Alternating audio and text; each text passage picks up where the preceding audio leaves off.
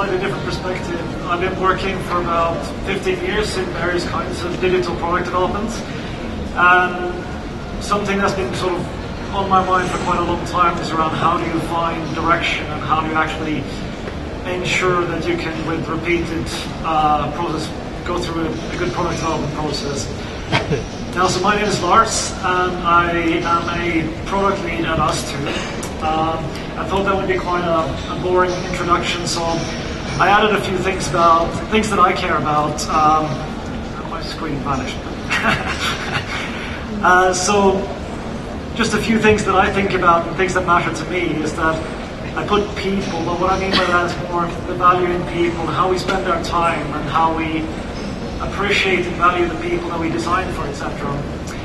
Put sustainability because I think that we're sort of going on a downward spiral on that one, and I think that we have a lot of responsibilities as designers and as product developers to think about that and how we leave something positive behind that is better than what we came to crafts and culture because I think it's something that kind of captures the time that we live in, uh, the things that we create that captures the spirit of the time in a way. And similarly, photography, which is a small niche interest of mine, but again, something that captures the time that we live in and becomes an interesting record. And why do I tell you about that? Well, because some of those things that are of personal interest to me will shape and influence the thing that I work on and that is true whether it's on a personal level or if it's on a company level. I work with these people. Um, so ustwo used to be quite a small uh, design studio once upon a time, and we've grown quite substantially. So we now have studios in four different countries, and we have about 230 people. Always slightly confusing with the name ustwo because people think we're a very small company, but uh, the reason for the name ustwo is because there's two founders that originally set up the company. And we're quite a diverse bunch of people as well. We're about 26 different nationalities within those 230 people. Um, I'm not planning to spend a lot of time talking about our work, but I thought I'd give you some sort of context of what we do.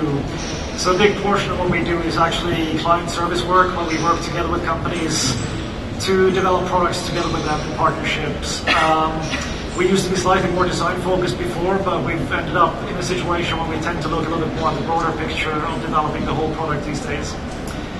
And well, the type of work we do is in different industries, banking, retail, automotive, a number of different areas.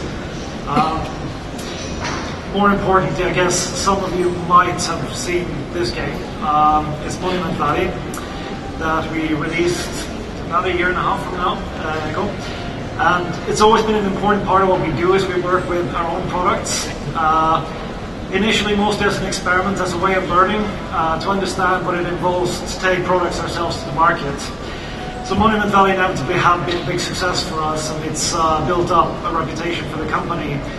It is still a very small part of what we do, and we do a lot of other things. And we have also released a couple of other products that maybe got a little less attention, such as Moodnotes, which is kind of a a journaling for your moods to be able to track and understand how you react. Um, and it's particularly healthy for people, uh, particularly helpful for people with uh, mental difficulties and so on to be able to track and follow up on, on their moods.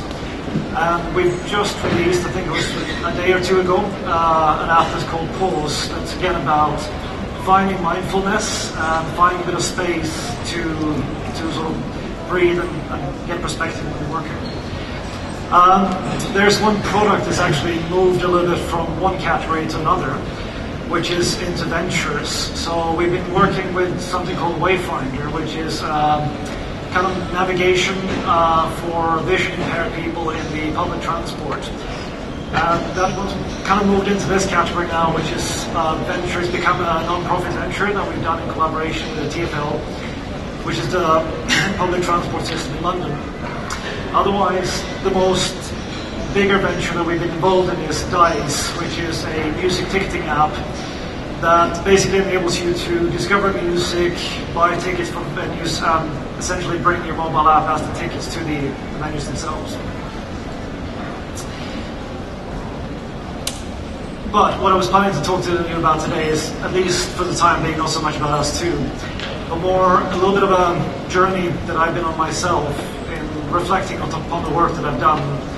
And it's been a kind of a journey thinking about what does it take to, to deliver products to the market. Um, it's been more about, not so much about what is a good product, but more about what are the ingredients that will make a successful product, a successful product team. I've got the word successor here. Um, that's a term that we use quite a lot in ustwo. It's a term that uh, Mills, our CEO, he created once upon a time because he feels that even if we have failures, there's always some level of success in that. That we learn something, uh, we can bring it to something new.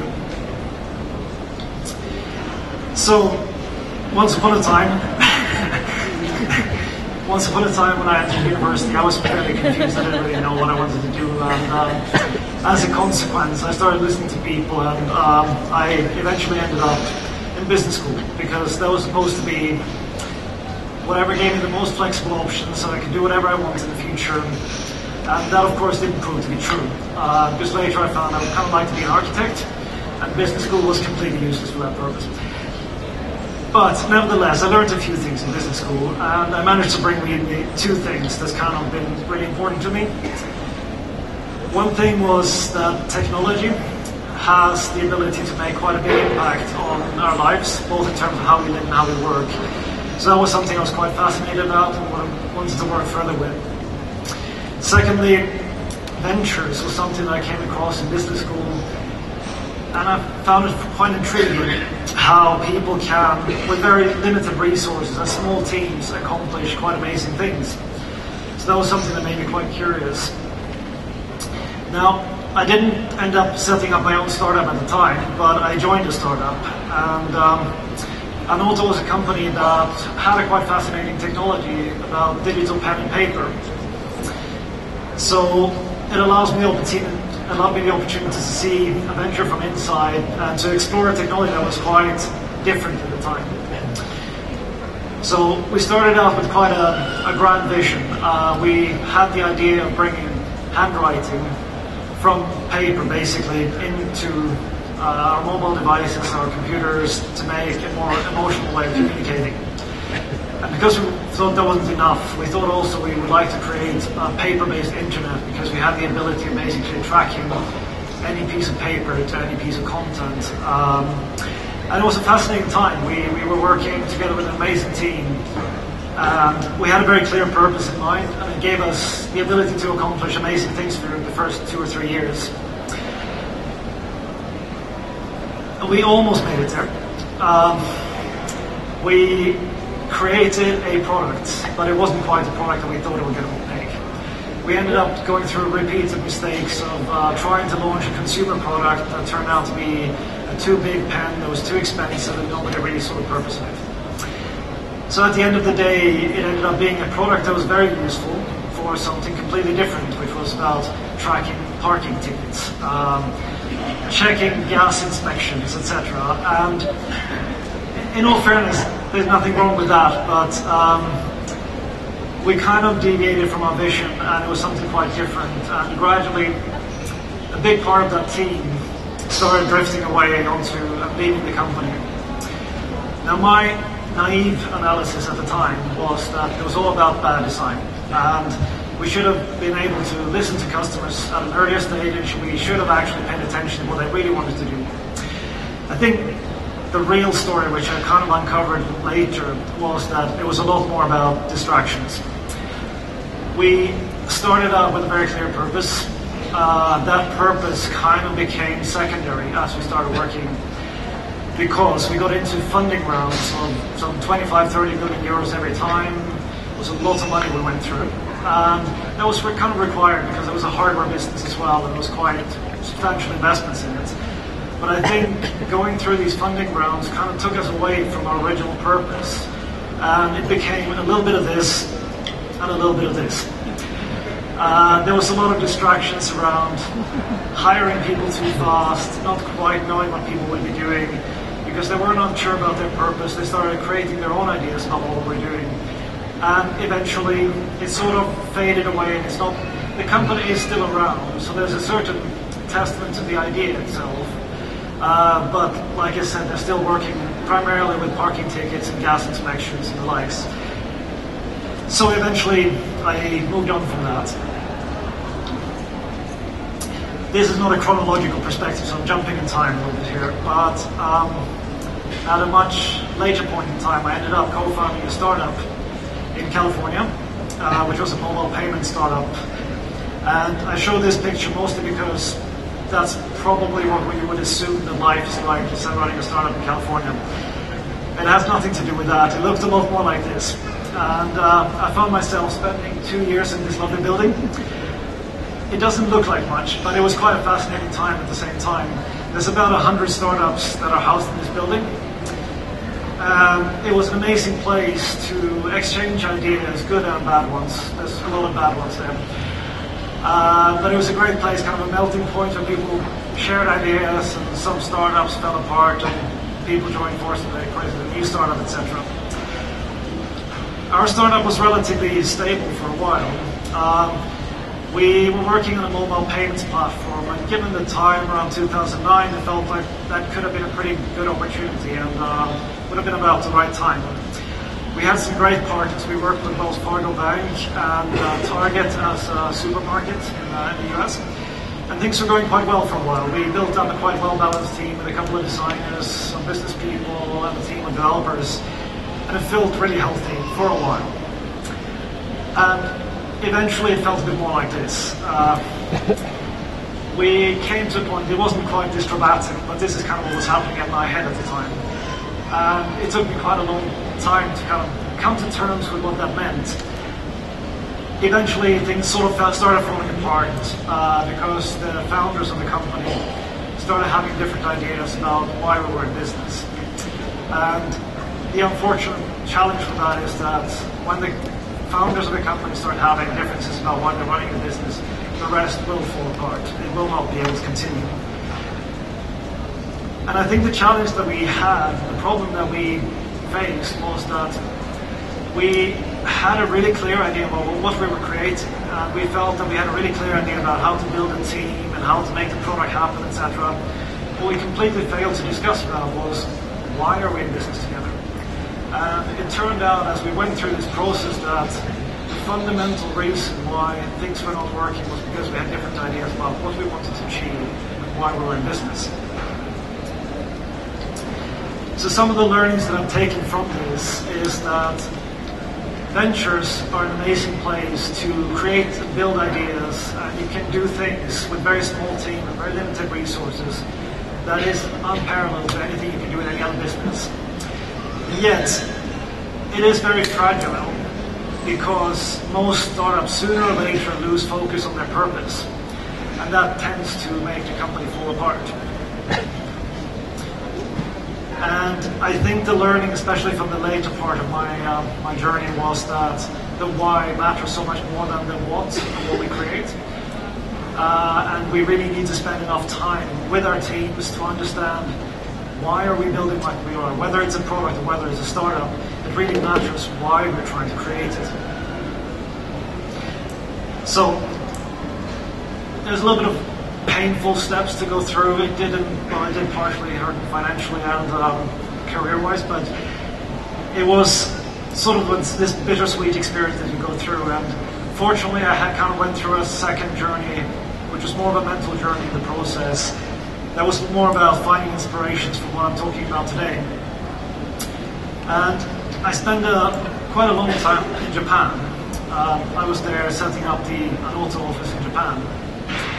And the thing that struck me in Japan was that people had the ability to spend an entire lifetime dedicated to a craft or something, for example, flower arrangement or a tea ceremony or aikido. And the intriguing part of that was that they didn't really have any goal. They were not planning to participate in any competitions or anything like that. It was entirely about going through the process and feeling a slight sense of mastery over time.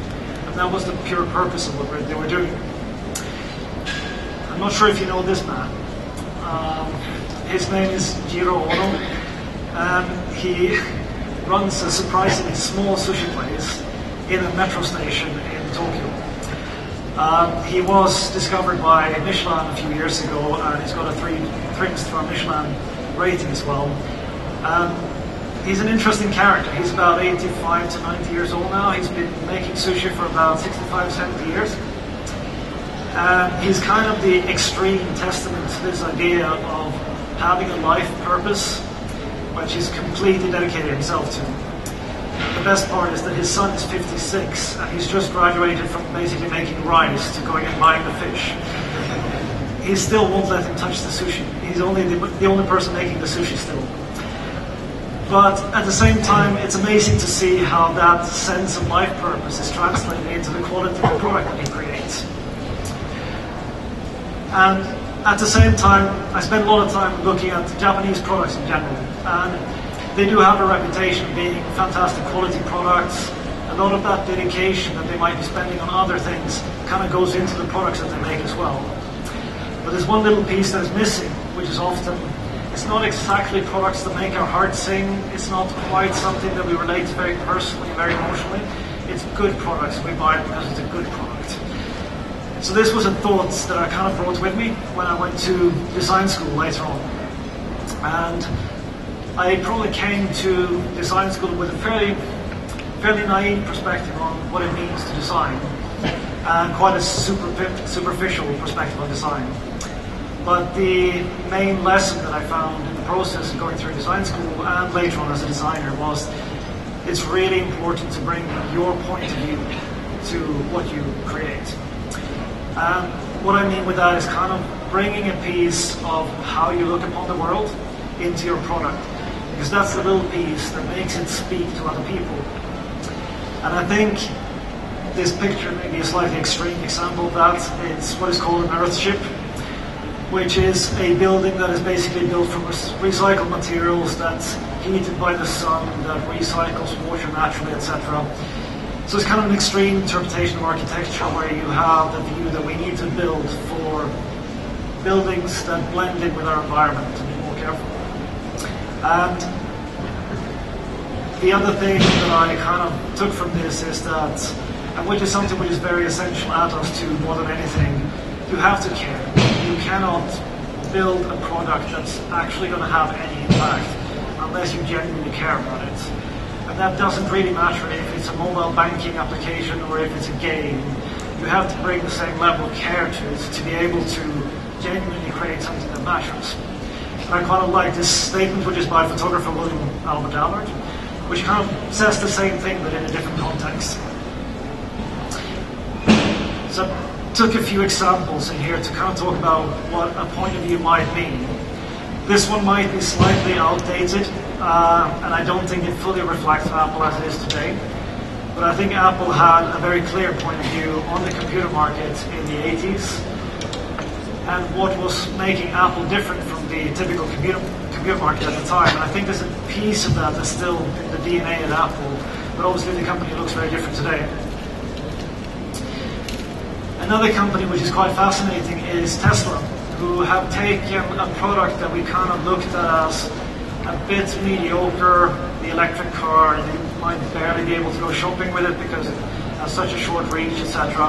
And they've translated it into something that has changed our perception changed our perception of the, the vehicle itself. And it also kind of makes a statement about how we have a need to look at the environment and the sustainability aspects of cars at the same time as who says we should compromise and who says we shouldn't have fun. Another product which is has a little interesting connection to Portugal, I believe, as well, which is actually a Dutch uh, product, uh, Fairphone. And I believe the software is made in Portugal, if I'm not completely wrong. They also taken an interesting perspective on, uh, on their product. Uh, which is again a little bit maybe on the sustainability aspect, but they looked at it slightly differently. So they looked at the full supply chain of what is a mobile phone. And they've considered where does the metals come from in the phone? Uh, how is the method of manufacturing? How can we have components in the phone that could potentially be upgradable and reusable? And how can we recycle the entire phone? Which also applies a very interesting point of view on how they think about the, the product. Finally, I wanted to give you a point of view that's slightly different. Uh, it's not a particularly bold point of view, it's a pretty simple point of view. but it's a very consistent point of view. Uh, Leica, as a camera manufacturer, have always focused on the photographic experience and the essence of taking a picture, which is never been carried away with technology or fashion. It's always gone back to its essence. And I think it's interesting that in 2014, I believe this camera was launched, they're launching a digital camera that has no screen. And the reason for that is that you go back to the essence of taking the image while at the same time having all the digital features in there. So it is still a digital camera, you can still do post-processing on it, etc. But it captures the essence of photography. Very long quote, unfortunately, uh, but a very important one by David Packard, who's one of the founders of uh, Hewlett Packard. And he kind of talks about the misconception of business for the purpose of making money, which is often a reasoning that we encounter when we talk to clients as well, that we have to focus on the thing that's revenue generating. But what we miss with that is then that most businesses are not actually built to make money. Money is a fundamental thing that we need to be able to make the business work. But there's usually a different underlying reason to why we're in business. And it's really important that we go back to that. So, in summary, I believe that purpose matters very much to the products that we work with. Uh, sometimes purpose can be the end goal in itself. And that is something that is reflected in ustwo, actually, the way that we work, the way that the company was set up. So our two co-founders, Mills and Sinx, they do have real names, but everybody knows them by Mills and Sinx. Um, their idea is not exactly to build a company and sell it off and move to a tropical island it's not about having studios in 20, 25 countries, uh, be big and dominating. It's about creating a space where we can build good work uh, and we can work with people that we really care about. And it matters quite a lot because it creates a space where people come not thinking too much about the future, what's going to happen, are we really doing the right thing for the company, but they're actually thinking about the work because that is the essence of why we're there. And like I said, it's really important to bring a point of view to what you work with because that is the little piece in your products that speaks to the customers, that speaks to the end users. And it's important to have a really proper, clear understanding of our reason for being as a business. Not just the goals that we set out for ourselves or the strategy that we set out, but what is our real reason to be as a business. So, um, since I came to ustwo, I kind of got reason to revisit a lot of these ideas and think about what does that really mean? What is it about ustwo as well that enables us to quite successfully, repeatedly do products that are perhaps not always Monument Valley, but um, half decent product that people are quite happy with, independent of what field they're in. So the things that we as a company stand by are some of these things. And this is not something that we, we sat down five years ago and we wrote down and we said, well, these are the things that we should stand by. This was more a way of trying to capture what we already were. Uh, so we were kind of observing who we are as people, observing what we care about and what is important to business, and trying to translate that mostly for the purpose of being able to share it when we get new people joining the company, etc. And another important thing for us is that we feel that it's really important that we invest as much time into designing ourselves as much as designing the products that we work with. And it's always been a really important thing in ustwo that we always challenge the way that we are and think about is that the right thing for the future or do we have some areas where we need to rethink? And this has been continuously going on that we keep on challenging, sometimes a little bit too much, but we, we keep on questioning who we are. And right now, for example, there's a lot of conversations around diversity and gender issues where we feel like we're doing okay, but we could definitely be better on that front. So it is important to go back to the core question about why are you in business? And I'm surprised at the amount of times that I've talked to clients who don't really have a clear idea about why they're in business. They've been given instructions to do something, and that's what they're working with. But it's always really important, whether it's on a business level or if it's on a product level, to step back to that idea about why are we in business or why are we building this product. The next little trick with that is that ultimately you need to do something that actually matters to your customers. And there's a good example, for example, with Patagonia, who does a lot of efforts into well, sustainability and sort of protecting the environment, which makes a lot of sense for them. Now, I would imagine if you take a brand like Ferrari, that wouldn't quite resonate with their customers the same way. Uh, so, depending on who you are as a company, you kind of need to define that in relation to your customers as well, and something that resonates with them. Another important part, and uh, sort of the essence of any business, is that the people that you have and the culture that you create over time is what defines you. And that also defines the kind of products that you're trying to create. Ustwo is a slightly weird place. It doesn't look like this every day, but uh, we have this annual holiday that we we go to once a year. And um, there's an element of that that we bring with us back to work as well. It's quite a playful culture. Now, some of this stuff that I've been talking about, you might be feeling, well, you know, if you're thinking about this in a startup or if you're thinking about this in a corporate world, that's very different. And I do believe that there's an element where corporates have to learn from startups about what it is that inspires people, that drives people to create things that is somehow with less resources, smaller teams, etc. I don't believe the solution is to try to create startups inside of corporates, but I think it's more about observing the dynamics, the little details that inspires people in these startups. But what I've found as well is that no matter how you twist and turn this, what is true for a startup as well as a corporate is that there's a few pieces that defines who you are as a company. Um, this is kind of the foundation for whatever product that you create. And in my mind, purpose kind of is at the heart of that. You kind of need to have an idea of who you are as a company and why you exist. Looking at getting the right people is important, attracting the right people is important, but if you don't have a clear idea of why you exist, it's very difficult to attract those people. And likewise, of course, if you don't have the right people, you'll be struggling to achieve your purpose, etc. But ultimately, these pieces create your culture, and that's kind of something that ustwo have been doing over time, but not fully consciously, just kind of intuitively building on the, getting the right people into the company, making sure we make the most of the people that we have, and always having a somewhat clear purpose about why we're there to start with.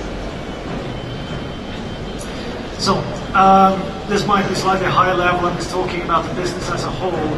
Some of you might feel that it's very difficult to influence the work on that level, but I would sort of challenge you to think about how does this affect the work that you do?